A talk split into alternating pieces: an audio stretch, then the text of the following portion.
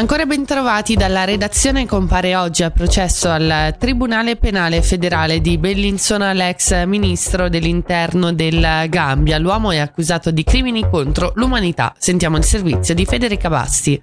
La lista dei capi di accusa elencati dal Ministero Pubblico della Confederazione lo scorso aprile comprende assassinio, stupri ripetuti, tortura e sequestro. I reati sarebbero stati commessi fra il 2000 e il 2016, quando Sonco era capo della Guardia Nazionale, prima di venire poi rimosso dall'incarico.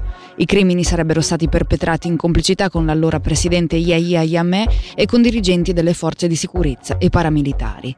In Svizzera un processo del genere ha un solo precedente, quello all'ex comandante liberiano Aglio Cosia, condannato a 20 anni di detenzione. Sonco verrà processato in Svizzera poiché prima di essere arrestato nel 2017 viveva in un centro per richiedenti asilo a Kappelen-Liss nel canton Berna. L'imputato è in detenzione da allora poiché per il tribunale sussisteva il pericolo di fuga.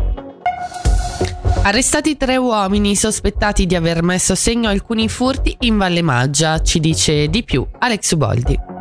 Il Ministero Pubblico, la Magistratura dei minorenni, la Polizia Cantonale e la Polizia della città di Locarno comunicano che venerdì 5 gennaio sono stati arrestati un sedicenne e un 34enne cittadini marocchini richiedenti l'asilo e un diciottenne cittadino marocchino senza statuto in Svizzera. Sarebbero sospettati del coinvolgimento in almeno 15 furti senza scasso in veicoli e abitazioni della Valle Maggia.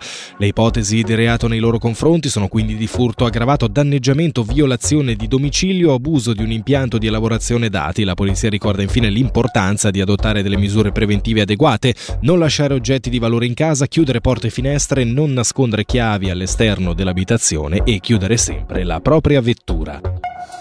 Dopo la conclusione la scorsa settimana del tour 2023 a Lucerna, la famiglia CNI ripensa allo spettacolo per il 2024 e dopo il grande successo dell'anno da poco concluso, il Circo CNI tornerà in Ticino ad Agno dal 30 novembre all'8 dicembre 2024. Le prevendite sono già partite bene, ha affermato soddisfatta Doris CNI.